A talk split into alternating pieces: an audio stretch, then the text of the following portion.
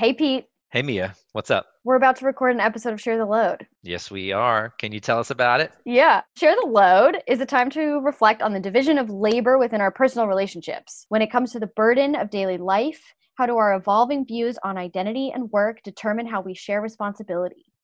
I'm the host, Mia Schachter. You I'm are. an intimacy coordinator for film, TV, and theater, and a writer and educator in LA. And she's awesome. Oh, thank you. Can I tell you about the Patreon tiers? Why, yes, you can. Let's give our listeners a great ad experience. All right, I'll try. The first tier is $5 a month, which gets you discount codes and early access to my online classes.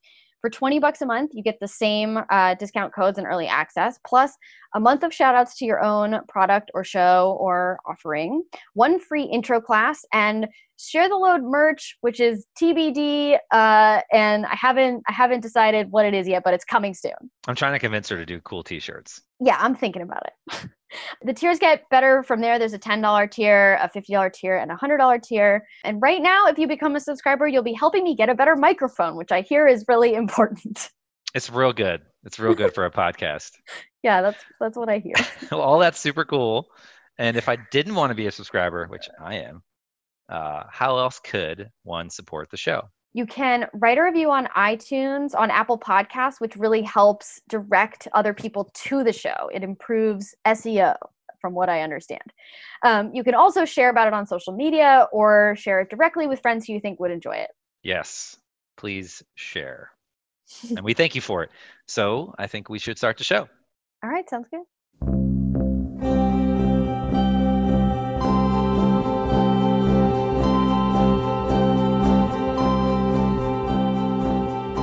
I'm your host, Mia Schachter. I'm an intimacy coordinator for film, TV, and theater, and a writer and educator in Los Angeles. Today I'm talking to Augustus Prew. He's an actor and a friend known for various shows such as The Morning Show, Pure Genius, Prison Break, and Special. Hi, Augie. Yeah, How are you? I'm so glad you're here. I'm so glad I'm here too. Uh, how am I? For Ooh, that's a very complicated answer. Um, I'm good in general, Mm. um, but uh, you know, I feel like we everyone is uh, having a moment of major reflection on the micro and macro scale, and I'm no exception to that. To Mhm. that. Uh, and coming, I just started therapy Wow, good for you. very much, which I have skirted around for a very long time. Turns out Wow. good at denial. Hmm. Yeah, turns out denial and hiding pain and Hmm. trauma are things that I'm very good at. Do you think maybe perhaps actors are very excellent at that? I think I think they are. I think child actors. Hmm. Um, this is what I've coming becoming. This is, this is the up and down of my life right now. It's sort of a bit hormonal and emotional all over the place, and also that's a good thing because it's things that I've not allowed myself to feel, but also can be very overwhelming at times, and I can misrepresent myself at times. But then also that's part of it because then you say something and then you realize that you don't think that and, blah, blah, blah, and allowing yourself to go there and all that stuff and self-censorship and all that good crazy stuff that kids who acted since they were 10 like me uh, have have kind of i guess been i don't know there's a lot of uh, unchecked um, mm, abuse from systems that i thought were there to, for my protection, but actually it turns out have been systematically abusing me uh, for my queerness, but also uh, just as an actor, you you know the whole job is um, to do what you're told or to to you know deliver the director's vision, to deliver the the writer's vision as truly as you can and, and be as truthful in the moment as you can be. That's the kind of acting I do. It's what I'm interested in. But if you've been doing that since you were 10, um, your entire self worth becomes wrapped up in everyone else's opinion of you. Mhm. And, uh, you know, in terms of, I don't know, the sort of balance of work and life, um, there isn't one. And I always thought there was one, but there isn't with me. It's actually just an act.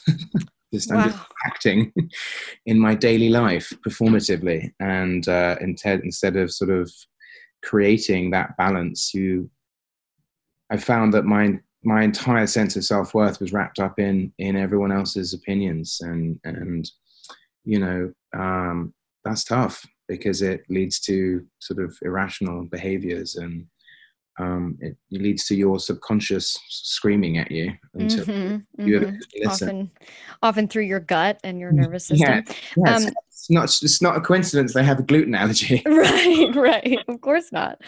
Um, well, it sounds like you aced therapy and can quit Oh, now and graduate to the next thing. Um, uh, I want to back up a little bit because I think, yeah, I want to back up just a little to like before 10. Um, I I I know that you were a child actor, and that means that you were, of course, put to work at a Mm. very early age. Yeah. Um, but I wonder before that if you have memories of coming to understand what work was.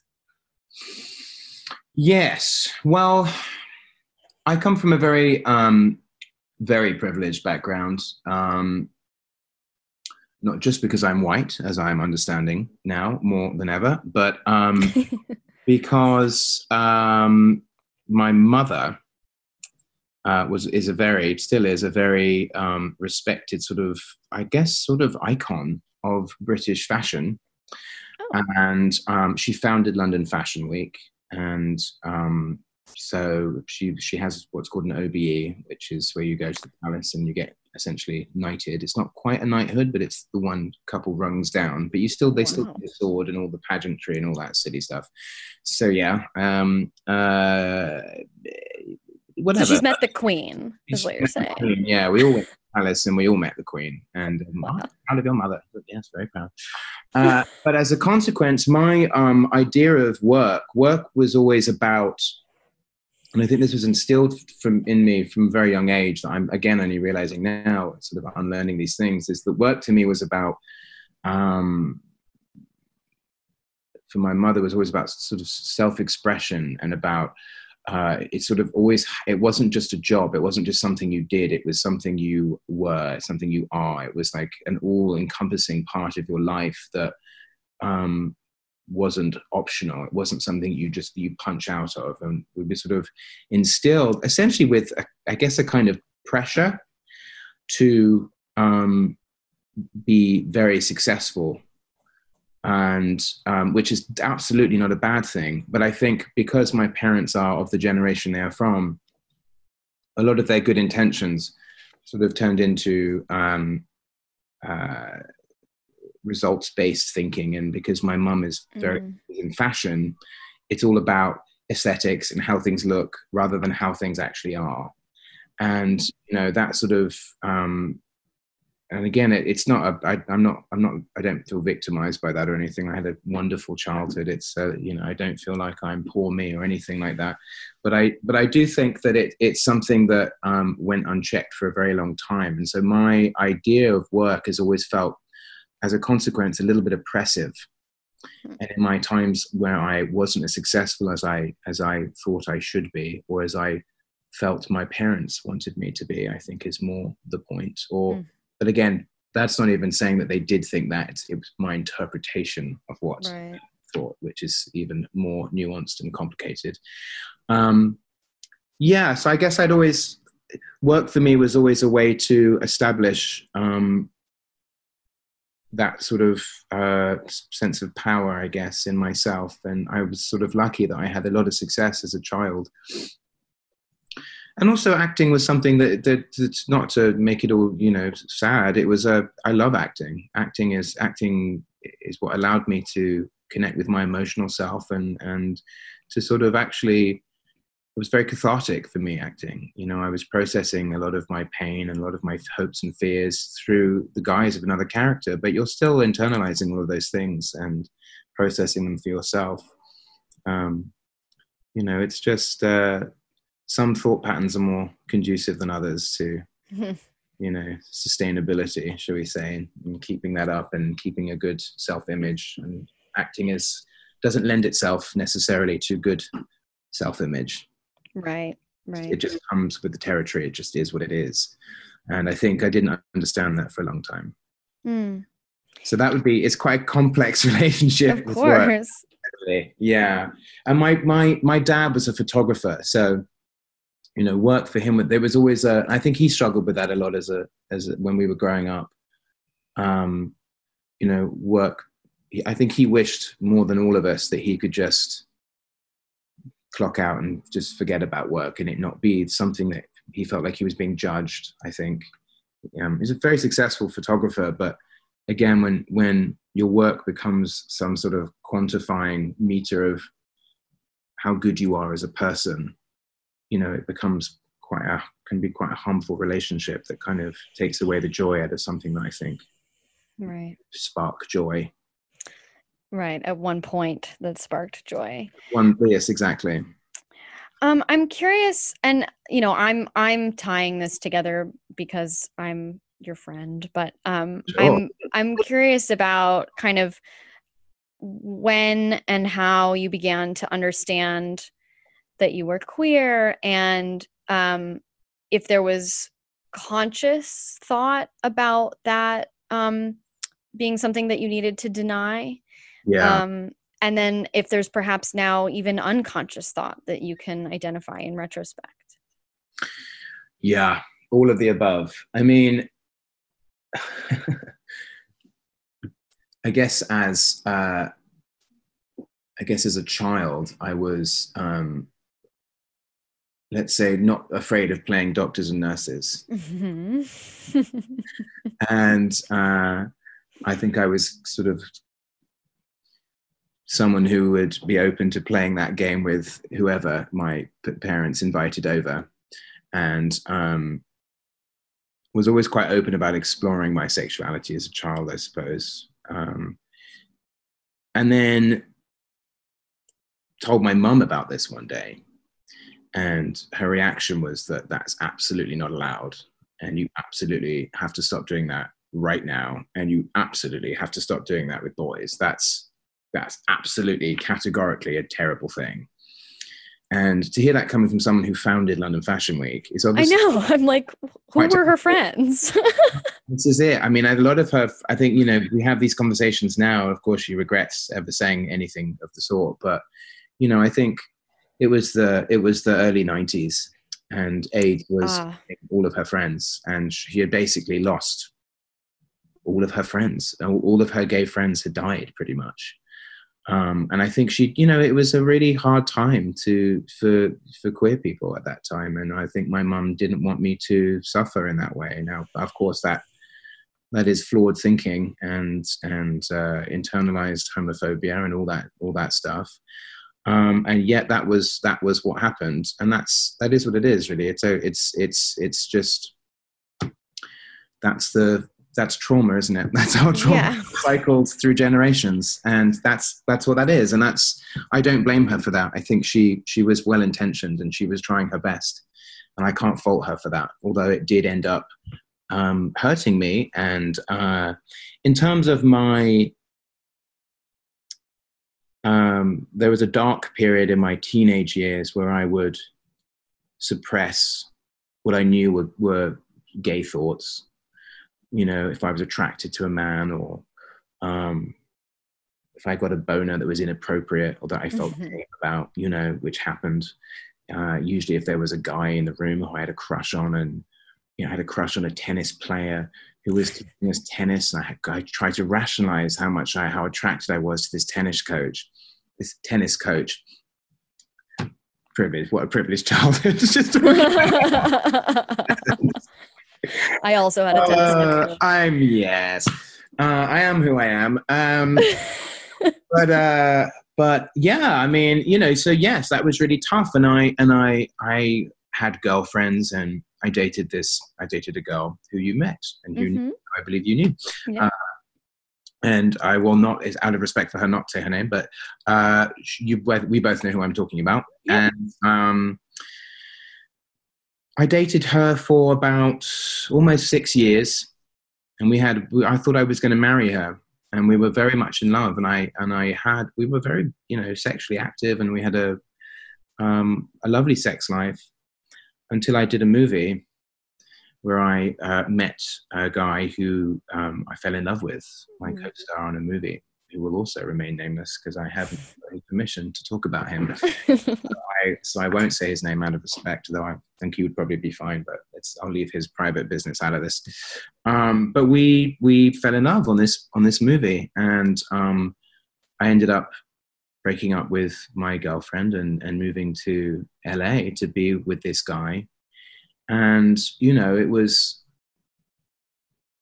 I re- I remember thinking at the time that if I had been so wrong about the most intimate part of who I was, what must else I not know? You know, mm. there must be everything that I'm wrong about, um, which it turns out, ironically, I was right about. um, so I guess my gut was right on that one. Um, but I, I, you know, it's in terms of coming to terms with my sexuality. Yeah, it was tough, and also it's tough doing that in the public eye. At the same time, I was sort of a known public figure, you know, and I've I've had fame is something that comes and goes. It's not really it's a total illusion. It, you know, you're you're hot and then you're not, and you're you know you're everybody wants to work with you, and then you're literal kryptonite. And I've experienced both of those in my career, and you, you know I've been in times of work where I'm booking so much work, there's no way I can do as many jobs, and I've had to drop out of things. And there's been time where I've literally not worked for a year, and I think it's a it's a it's a real fallacy in acting that you know things are things are not um, things are not deliberate. Things don't. It, it, comes and goes. It's there's no building. You know, mm. things are all about. It's very faddy and and trendy and what's trending and what's not. And I think gay trauma is such that you've had to hide this intimate part of yourself and uh, actor trauma, as I call it, is mm. uh, is about hiding the parts of yourself that aren't trending. Oof. You know, you're you're making me think like I've never really thought about in such a specific way about like um you know being being closeted essentially as a form mm. of labor like that's that is an intense form of labor and i would imagine that there's even um I never really had to come out. My my dad once asked me if I was dating anybody and I was like, "Yeah, her name is blah blah blah." And he was like, "Oh, okay." And that was like it, you know? Yeah. like that was the extent of my coming out experience. Um, it should be. I agree. I mean, there's a little more to that story um, that maybe I'll share at a, a later time because I then had to tell my mom because my dad was like, I don't want to, you know, now I like know something that mom doesn't know, and then I Right. Well, I'll just tell it now. I ended up, I called my mom and I was like, uh, Mom, hey, there's something I need to tell you. And she had just gotten off of like her work, her yearly work cycle was like working up toward this one event every year, basically. and before said event or something. It was like immediately following that event where I call I called her and I was like, hey i just need to tell you something because like dad knows and like you don't know and if i um i'm gonna move the mic away from my face when i say this. Um and i was just like hey mom um i just want to let you know that i'm i'm seeing somebody and and they're a woman. And she goes what? And and i was like yeah. And she was like I can't, I'll talk to you tomorrow and like hung up the phone. and I wasn't, you know, it was in no way like my mom was not uh, she just was like i can't process this right now like i just had my biggest right. of all like the entire year leads up to this like i cannot yeah. process more information like i'm having a bottle of wine and i'm going to sleep yeah. and then you know the next morning i woke up to a text message like thanks for telling me sweetie i'm sorry i reacted that way and like that was it that's wonderful. And obviously, right. disclosure, I know your parents because right. your dad was my manager for years and yes. he's a very lovely man. Yes, you know my parents. But what so I never had to do the labor of like hiding who I who I was in that sense. Right. Um and but I I know from my own and I mean I'm I'm speaking just from from my own experience and I'm wondering if this kind of resonates with you that like there's a certain addiction that we get that we accrue mm. to um to work. Mm-hmm. And when there's suddenly space in our brains where we don't need to do that work anymore, mm-hmm. there's like this uh like we don't always know what to do with ourselves anymore. Like I don't have to I don't have to think this anymore. Yeah. I think that's why I became hyper aware of all of the things I've just sort of bulldozed you with in terms of my mental health right now is because, mm. you know, once you remove the displacement activity, you're just left with the underlying sort mm. of uh, neuroses that that drives you to do those displacement activities. Um, and yeah, I mean, I think it's kind of an. I mean, in term, I mean, it's look, it's it's the best of times, it's the worst of times, but it's. Um, I will say a silver lining of of of the quarantine is this ability to self-reflect on on a national scale. Yeah. And it's I don't think it's a coincidence, you know, in terms of what's happening in the country in terms of race relations and um, this sort of I think undeni- I think at this stage undeniable raising of consciousness specifically amongst white people um, and the sense of outrage that white people are feeling which is problematic in itself because right. you know every we are centering ourselves in a narrative that ha- has you know and that we've been able to ignore it right. for and so long at all. let's let's we have to be honest. I went to a a socially distant hangout about three days ago in, the, in a friend's backyard, and it and it just devolved into this screaming match wow. where all my friends accusing each other of being racist, basically, which um, is true. and uh, is, you know, there's really no way to sugarcoat it. It's it's unfortunately, if you've grown up in the society which we all grown up grown up in as a white person, you are complicit. That's right. That's you know, and I think that that truth, I think, is sitting because of what you just said. The dynamic at play is that people have had their displacement activity, they've had their um, security blankets essentially taken away from them, and so we're just left with this cold, hard reality that's undeniable. Um, you know, if you just everybody's just sitting there with this information and I think it's been a really kind of incredible thing to watch. Actually, it reminds me of, um, although I would, you know, be careful to make comparisons between the queer experience and the black experience because they're very different. But I will say the, um, from my own experience, the the idea that these systems that were supposed to be there for one's protection, that were mm-hmm. supposed to um, kind of uh, maintain safety, I suppose, um, are the very systems that have been oppressing uh, Black people specifically for a very long time, um, and in a different way, queer people. Um, and my own experience of that has been um, was very challenging, and I think finding solidarity in um, in in helping my black friends and in helping that movement has confirmed a lot of the feelings that I have felt and was ashamed of in myself because of the my my queer experience from those systems. Yeah. And and so that's been interesting on a personal note. Um, but it's uh, you know it's it's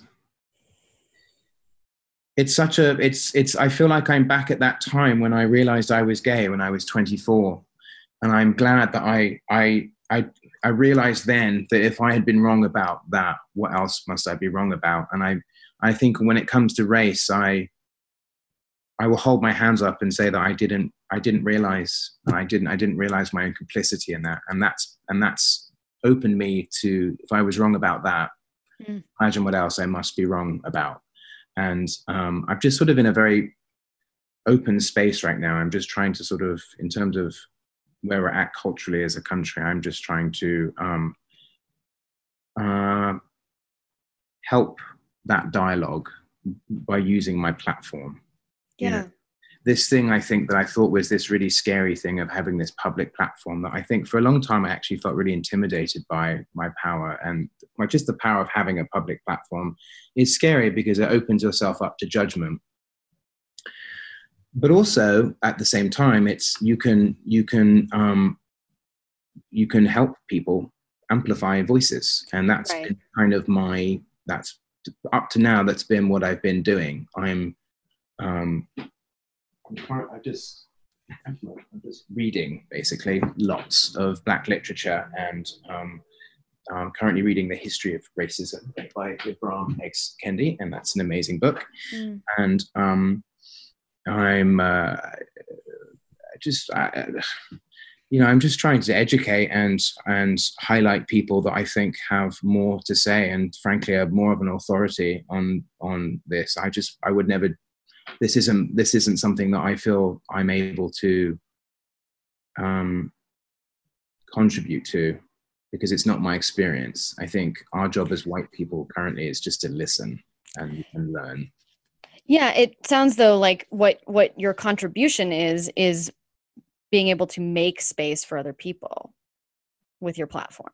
That's true. Yeah, I think so. And I think that's again, that's acting, isn't it? You're you're in many ways um, telling somebody else's story. Hmm. And, um, you know, I think a lot of storytellers would see themselves as amplifying voices. You know, I think a lot of AIDS movies, although they are now problematic in Right, right. you representation now. Um, you know, they did raise awareness and they did do a lot of good. Um, and so I sort of, I don't know. I guess I just part. I'm just trying to be a, as helpful as I can be, and as you say, create space Yeah. and um, just meditate really and think about what I can do long term. Someone's, I forget who tweeted it, but um, someone was talking about burnout. Right, making sure that you're able to to contribute in a sustainable way, I think is is really important. As you said about acting, that we can't participate while it's trending. Right. You know that that that that's how um how it how the movement just dissolves. I do want to just go back to what you said about um listening because we promised to hold each other accountable and it was brought to my attention uh i mean i i have long been when people are like i don't know what to do not not recently but like when people are like you know i'm constantly misunderstood with like what i'm trying to say and i've always been like okay in those moments like shut up and listen right? And if you need to talk ask questions. Mm. and what i think is happening now what i'm seeing is that that there is a way and i i don't believe this is what you mean but there is a way that that listening um teeters over into um like white silence territory Yeah, I um think. Yeah, silence yeah. is. I agree. right so I, I i think it's it's important that we know when to listen and when it's like and this is something that we're all learning to do you know knowing when to listen and knowing when to actually speak up or intervene or put Yeah. I guess I would talk about the difference between listening actively and listening passively. i love that i love that and I think, as you said, you know, my my Instagram right now is is I'm just I'm just amplifying. That's, Mhm. that's I'm listening, and when something is, um, is I find useful information that I think other white people will find Mhm. interesting. I'm not going to tell any black person how to do anything right now because that is their prerogative, and we need to be listening and taking our cues about um, race from that movement. And so my job I see right now is to listen and to, if I found something helpful to um, further that movement and to take action. And if I, if I, then I will amplify that. I will, I, I will repost something that I think helps me take action. I will Mm. listen and then I will take action. I think Yeah. that's to me active listening, something that you do um, to educate, but ultimately you have to do the, the universe favors action, does it not? You know, Right. there passively is is not helpful to anyone. And as you say, it, it is is- it is the reason that we have not had movement on this issue for a very long time. You know, right um, No, I love that. I love that distinction between active and passive listening because I think what you're talking about is something that I I often call um, like full body listening, right? like listening in an embodied way. You Mhm. know, not just not just with your ears Hmm. um, but like fully processing and what that looks like one-on-one is like an engagement with your with your eye contact with your body language like Mhm. being present with the other person and i would say that is acting actually like Yeah. that active listening is acting and i think that that's where acting in my experience has um i believe like helped me be a better person in the sense that it has taught me how to be in the present moment listen to the person in front of me react honestly feel in my body where things are hitting. Um and it's i you know i find it really meditative in that sense. And i think it's that passive listening where you can kind of if there's an image in your head you know of like i'm actively listening to you right now like i'm facing you i'm looking at you i'm engaging with you. If i were if you were talking and i was like you know looking around at my cats or like at the rest of my room like i would be very passively listening to you and then that information doesn't really like sit in my body It also doesn't resonate for me either. of course You know, I, I also that's an interesting thing to bring up. I think is the feeling it in your body. Yeah. Um, which my therapist has told me recently is about the right brain and the left brain. Mm. I forget which is which. We either I'm not. I wish I could be an authority on this, and go home, listeners, and do your research. But one side of your brain is about intuition, and the other side is about facts, Mhm. and, uh, which means you can intellectually understand something, but not feel it. And I think Right. something really clicks, like um, you know, from my experience, would be my uh, coming out and going, "Oh, I'm gay, interesting," and intellectually understanding that, and then Mm. feeling that difference in your body, I would describe it as like watching black and white TV to suddenly realizing that everything's in color. And it's Wow. just like, whoa, you can understand, you can intellectualize anything. You can intellectualize as a white person racism. But I think a diff- an interesting thing that I think is happening is that people are now feeling it. And I that's why people are taking action. And I think that comes down to them listening properly, as you just described, right actively listening. There's two things I want to say. One is that you're the second person to use that metaphor of living living in black and white and suddenly living in color on this podcast. Interesting. Yeah. Um, and they talked about it in terms of their gender identity, like rec- realizing that they were non-binary. Yeah. Um, that would be yeah again not Yeah. the same experience but certainly a, a similar one right. yeah Um, and then the other thing that you're saying, I I recently had a conversation with a a dear colleague, um, someone who I really adore and respect, um, that I work with, and she was talking about the difference between those of us who are intellectually understanding Hmm. um, race, racism, the power dynamics involved there, the you know the systemic nature of it, like the Mhm. way that it is not just these like single incidents, Yeah. um, but that it is like perpetrated from thr- through everything. Um, you know, you can you can intellectually understand that. There's a difference between people who can intellectually understand that and people who really have it in their hearts and their bodies and are are capable of of living it like living living out that kind of thinking if that Yeah. makes sense. Yes. Um you know moving through the world with that as like something that you feel and not something that you into that that you only intellectualize. Of course also being able to intellectualize it but but also having the added layers of feeling it in your body and being able to understand it on what what can become an intuitive level because you no longer have to kind of like uh you know go back and forth in your head between like is this right? Is this right? You know i'm not totally sure. Let me google It's it. second Google it. nature. It's in your body. Yes. Right. Yeah. I i fully agree with that. I think Yeah. that's a very um salient point. I mean i I mean, I, and from my again, from my experience, it's when when you when you really understand a character, when you actually really empathize with the person that you're playing, which can be really hard sometimes if you're playing someone who's not a good person or who you see as a Mm, good person.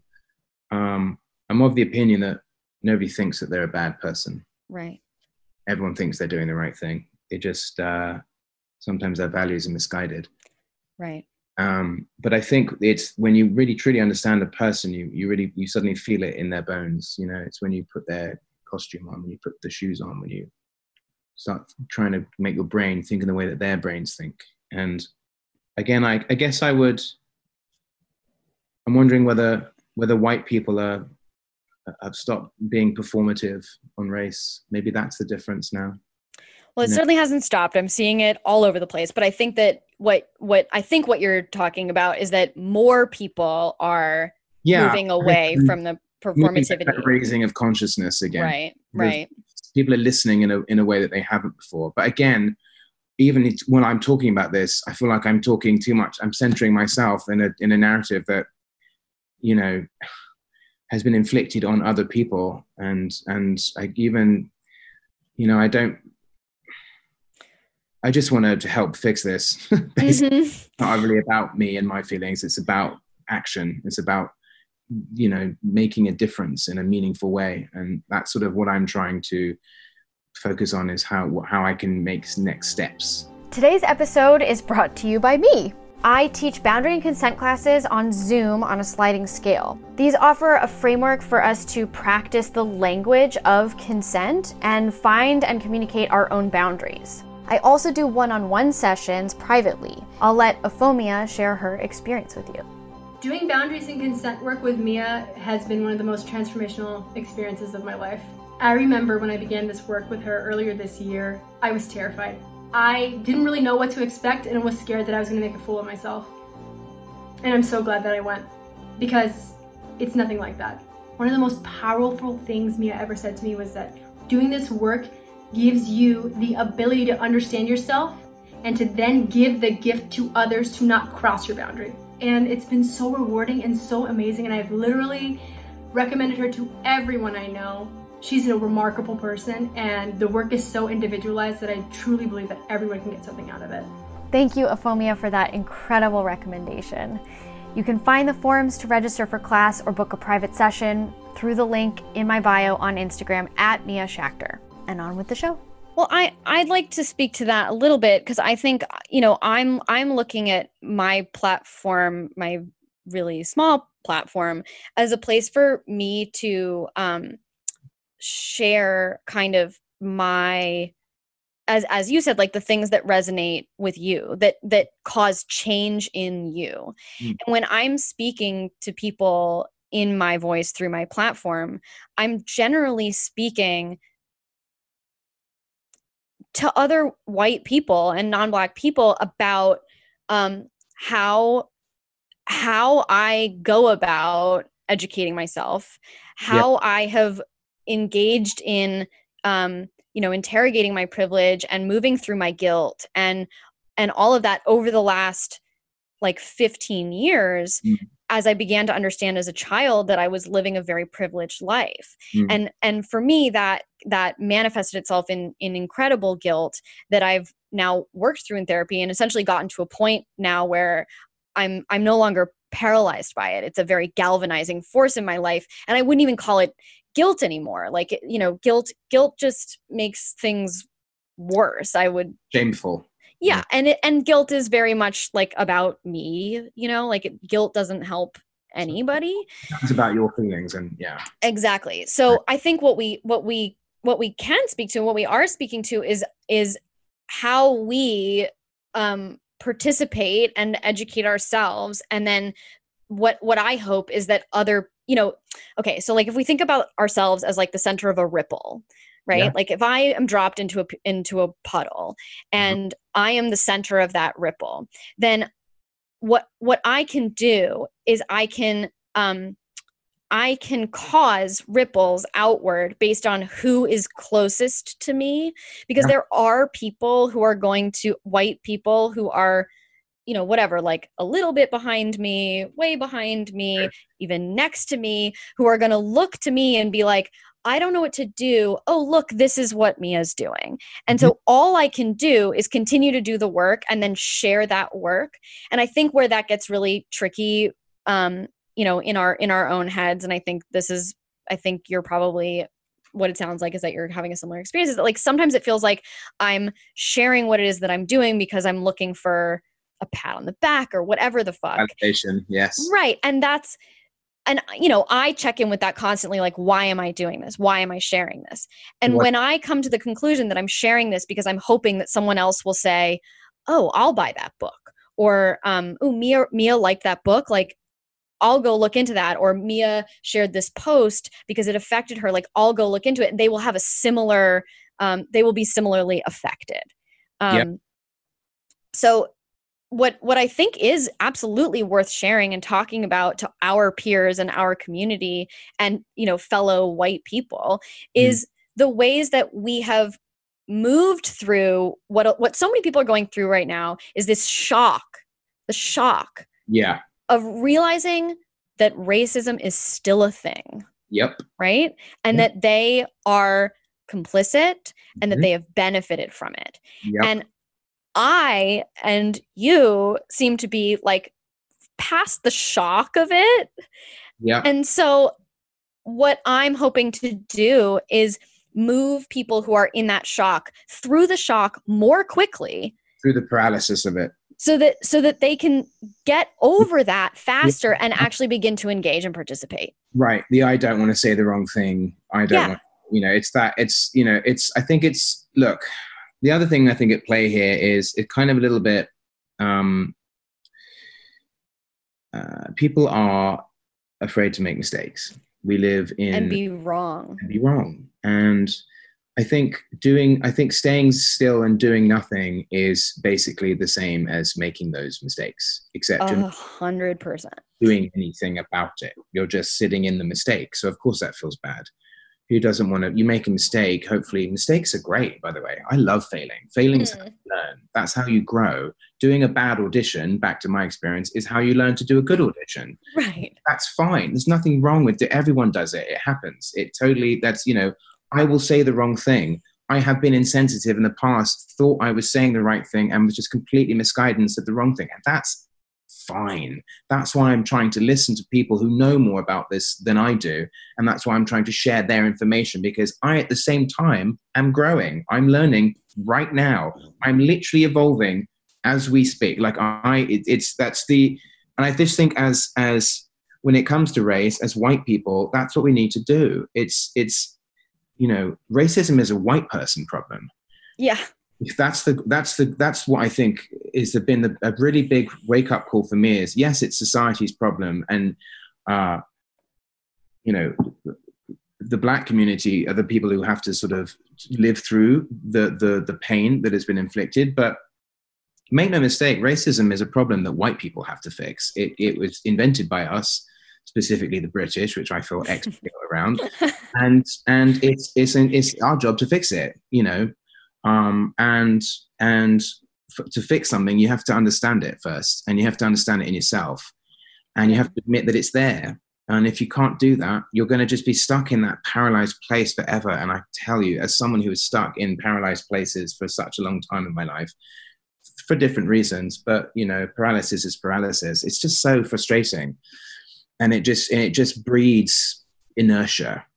And it's the worst feeling. And and i feel like this is such a historic opportunity right now to really jump on board with this momentum that we have. It's there is there is real real momentum like i've i've certainly never felt in my lifetime. Me too. and and you know there's there is this sort of we live in this yes we live in this cancel culture. Everyone's so angry right now and that's okay because you know we're angry we i think we've been duped everybody's realizing that we've been duped what we thought was real is absolutely not real you know and particularly americans who have told that their country is the greatest in the world greatest at what racism Yeah.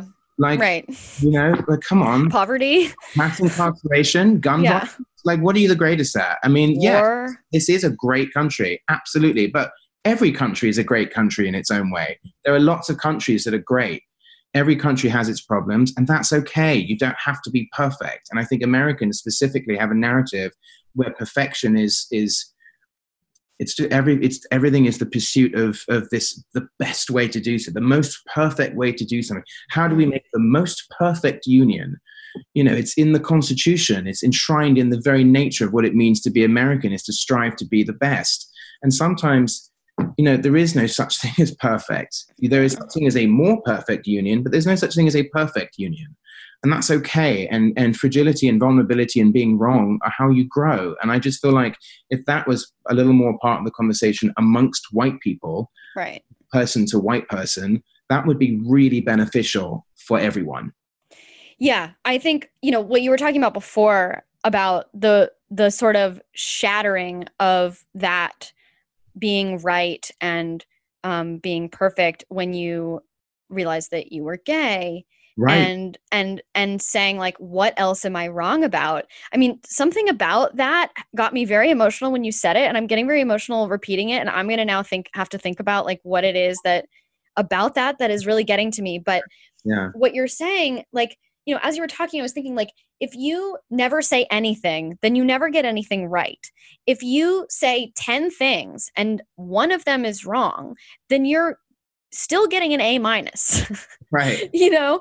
And and if we could practice failing and i love that you're talking about acting and how like you get used to this rejection you get used to failing Yeah. and and getting better at failing getting better at being wrong getting better at taking feedback getting better at not getting defensive if someone says hey that wasn't cool and you were able to go thanks for telling me or Yeah. if you were able to say like I feel a little fragile right now. Let me take three deep breaths before Yeah. I respond to you.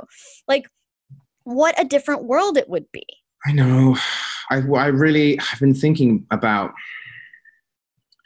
you know, there's a, um, a big movement, more vocal, I think, in the UK as someone who sort of transcends both both sides of the Atlantic in terms of the Anglosphere. Um, there's a movement right now in the UK to put the British Empire into the curriculum, which shockingly it isn't, believe it or not. Uh, the American West is, but uh, yeah, but the British Empire and what empire actually means, uh, and the white supremacy, racism, brutality, you know, that is a that is not a part of the English curriculum, which is what? is I know appalling. We learned about that. yeah, we didn't, and and I think that's a right. Yes, your reaction is. I mean, that's just uh, like if if if yeah. you if I like found out today that slavery existed because I didn't learn about it in fourth grade. Yeah, that's exactly it. And I think if we were able to, as a culture, come to terms with um, this horrible, just, just it's the worst. I mean, the British Empire is just in, in, enslaved the entire world. Um, if we were to admit that to ourselves, acknowledge that horrible truth, and really, really work to root it out and atone for that, as white people and as a culture in general, I think the world would be a much better place. And it leads me to think about why isn't therapy a central part of growing? up? Why isn't learning about the Constitution a central part of school? Why isn't um, learning how to take a breath before you respond to someone? Why isn't being okay with difference of opinion? You know, sometimes also things are a little more gray area. Um, I think that's fine. You know, one thing that keeps coming up is the the nature for me is people on, on my Instagram talking about the nature of protest and whether violent protest is is allowed or right or wrong or or whether it has to be peaceful protests. And I think my position on that is I my I like peaceful protests. That's me. That's how I choose to protest. But that doesn't mean that other people um, can't protest in a way that they feel is right. Um, you know, the Stonewall riots, which I benefited from, were a Mm. very, very violent riot that triggered a lot of good change. I think violence is not necessarily a bad thing per se. I don't think it's ever going to be the ultimate solution. It's not going to bring people to the table and have people listen, but it doesn't mean that it's necessarily a wrong, it's a bad thing on its own. I think I think we have to be a little more comfortable with just being sitting in those uncomfortable truths and just and just things don't have to be you know i'm so so black or white to use a weird pun but you know things don't have to be you don't have to know the answer right now you don't it doesn't just be okay with the fact that maybe you don't know the answer and that is something to work on and that's great Yeah. that's fine there's nothing wrong with not knowing i think we live in such a culture where everything has a you have to sort of this is who I am and this is what I think and blah, blah, blah. It's kind of really tied up in that American idea of manifest destiny where you sort of mm-hmm. have to know exactly what you stand for all the time. And it's like, you don't have to know what you stand for all the time. You don't have to know, actually. You can be wrong and you can learn and evolve, and that's fine. That's great. I just can also be part of the tradition, you know? Yeah, I mean what what you're talking about is making me think of this idea that my therapist has tried to encourage me to to recognize which is that you can hold two conflicting truths at the mm-hmm. same time. Mm-hmm. Like I as you said, like I can hold the truth that violent protests get attention. Mm-hmm. They pe- they do get people to listen. They mm-hmm. you know, they succeed at what they are trying to succeed at. Mm-hmm. And I can also hold the truth at the same time that peaceful protests do what they do. Mm-hmm. Like those and and that those can both exist. Yep. and and to look internally at at an example of that that you know i can have like internalized beliefs that i disagree with and yet they are embodied and i act because of them and sometimes in spite of them Mhm. while i also hold other beliefs that might conflict and and that i need to be able to to be you know to honor the different versions of myself in me Mm. that don't always agree with each other like is it is it hypocritical that i i mean this is totally like trivial but like is it hypocritical that i shave my legs but i don't shave my armpits you know like do i need to do mm-hmm. i need to choose i mean it's that's like silly but No, it's true, but it's like, well, why one rule for one? I mean, we just we we we stop eating pork. We're right not eating beef anymore. Do we eat chicken? Yep. yeah right That's why. Don't know. I like. Like don't know love pork the most, but pork is they're very intelligent pigs. Whereas right chickens less in, are their lives not as important because they're less intelligent? That's a slippery slope right there. That's Right. very inconsistent. I am wrestling with that one right now, and I'm in the middle of that, and I don't know the answer to that one. And Yeah. I'll let you know when I come to something a little more confirmed because I you know right now I'm sort of trying it, and that's fine. Right. I I love that example and I I'm aware of the time and I know that we have to wrap up but you're you're just making me think of these like arbitrary lines that we kind of draw Yeah. and then we but but I think that what we do and I think this is true of like of sexuality and gender too and I I deal with this myself is like if I decide that I have a certain gender identity or sexuality Mm. um I don't feel from myself permission to change my mind like Right. i don't I I I set up this this line Mm. and then if i state the line publicly i feel that i can't move the line Right. and that i think is what we need to do away with because we need to allow ourselves to grow and change with new information and you know and and so Right. on I've been historically distrusting of tra- of the trans community and of uh, the um, uh, bisexual community, uh, Hmm. because it's sort of you know there are people who are comfortable with with it, it's it's not either or. I think we've just been taught to think that things are either this or that. That's just how we've been conditioned to think, and the truth is that's not how reality is. And I think we're just catching up with that fact now. right wait you said you are what of the trans community or I think it's that. I think it's why historically people have been um, unable to um, empathize with, with Mm, people. I'm talking about heteronormative culture right specifically. Because they want clarity because they want clarity. You know what's what's going on here. You know, it's the same with with people who are bisexual. It's you know, eh, or gender queer. It's just anything that straddles the in between. Right. Like, what do I call you? How do I explain you to my friends? Exactly. People just, I, I think people just long for simplicity. And while, you know, some things are simple, some things aren't. And that can be, as we said, both true at the same time. It's an irony that is nevertheless very true. Yeah. All right, Augie. Well, I have to ask you my my closing question. Hit me with it. All right. Um, my closing question is: Can you give me three um experiences or pieces of media or relationships or people, whatever it is that comes to you Hmm. that have brought you to the way that you think today? Ooh. um, my husband, Ooh, Jeffrey. Jeffrey Self, uh, Hmm, can you expand on that a little bit?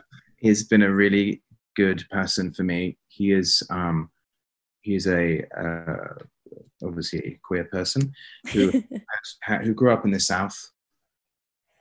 Ended up having to homeschool himself because school was too dangerous for him as a Mm. gay person, and uh, sort of has been through many hard experiences in his life, but has always always um, known who he was and has never compromised on that and that has sometimes got him into a lot of trouble. Um, but I respect that because it's the polar opposite journey that I had, where I Mm. always compromised myself. I always let someone else tell me who I was, and he gave me the strength to stop doing that. And now I'm I'm crying. No.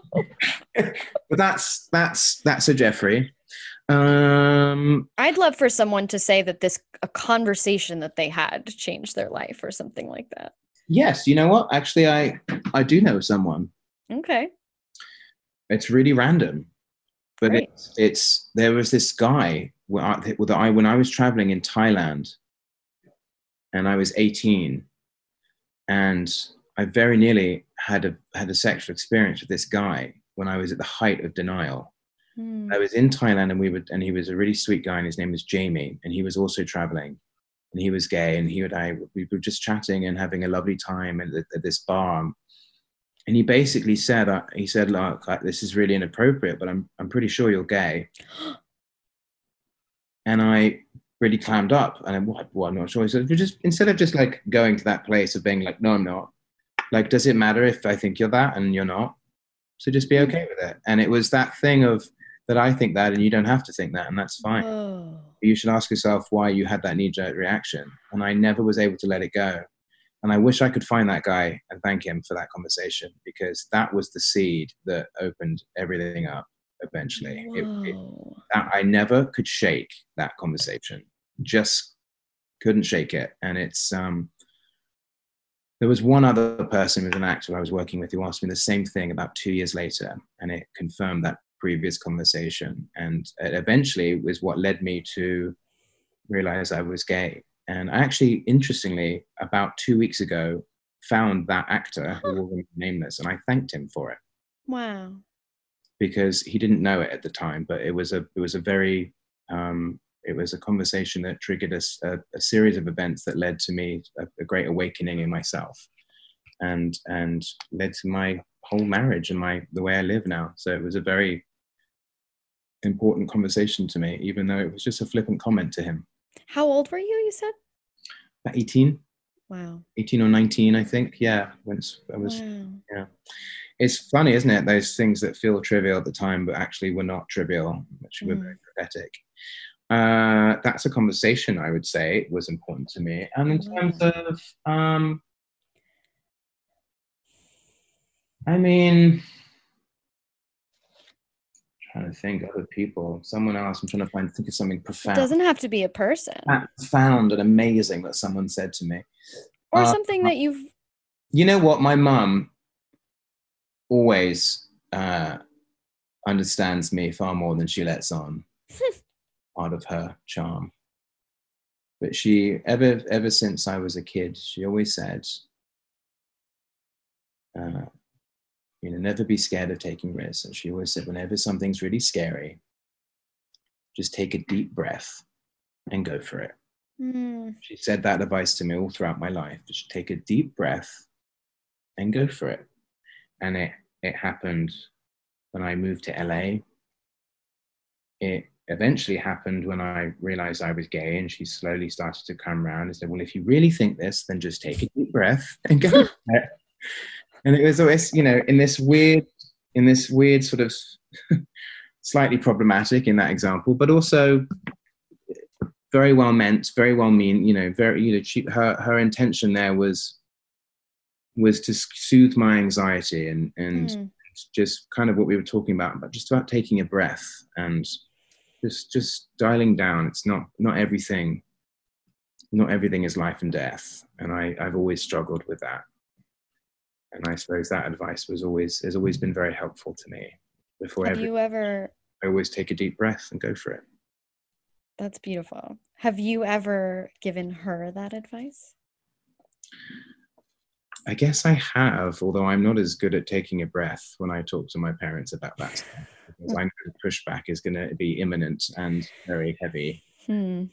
Um, so I often will take a deep breath and then I'll go for it too much and get worked up and angry and completely undo all the good work that I was trying to do. But Right. hey, you know, I'm learning.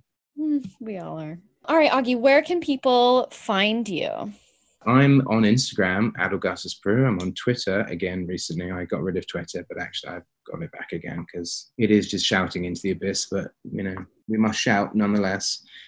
Uh, have a second season of the morning show will be coming out eventually when we manage to get it finished. Mhm. I have another very exciting show that I'm not allowed to tell you about, but you will you will hear about very soon, which is exciting, which is uh, going to be talking about soon. Um, you could find me in the TV show Special, which is um, a wonderful show about queer shame and um, disability and the intersectional sort of struggle with that. And uh, it's That's on Netflix, right? on Netflix. Um, and uh, I don't know. I've been working since I was 10, so if you're really that interested, just type my name into Google, and there's which is a bit of a horrible thing to say, but Google me. Google me, baby, Google me. I'm on Instagram at Mia Schachter, S C H A C H T E R, and you can follow the podcast at Share the Load Podcast. Special thanks to Pete Ziarto at Director Pete on Instagram for recording, editing, and producing help, and to Tyler Field for the music. You can reach me at podcast at sharetheloadinc.com with questions or comments. All right, Augie, this was lovely. I love you. Thank I you. love you. Thank you uh, for doing this with me. of course. Thanks for having me. It's my honor. Thank you.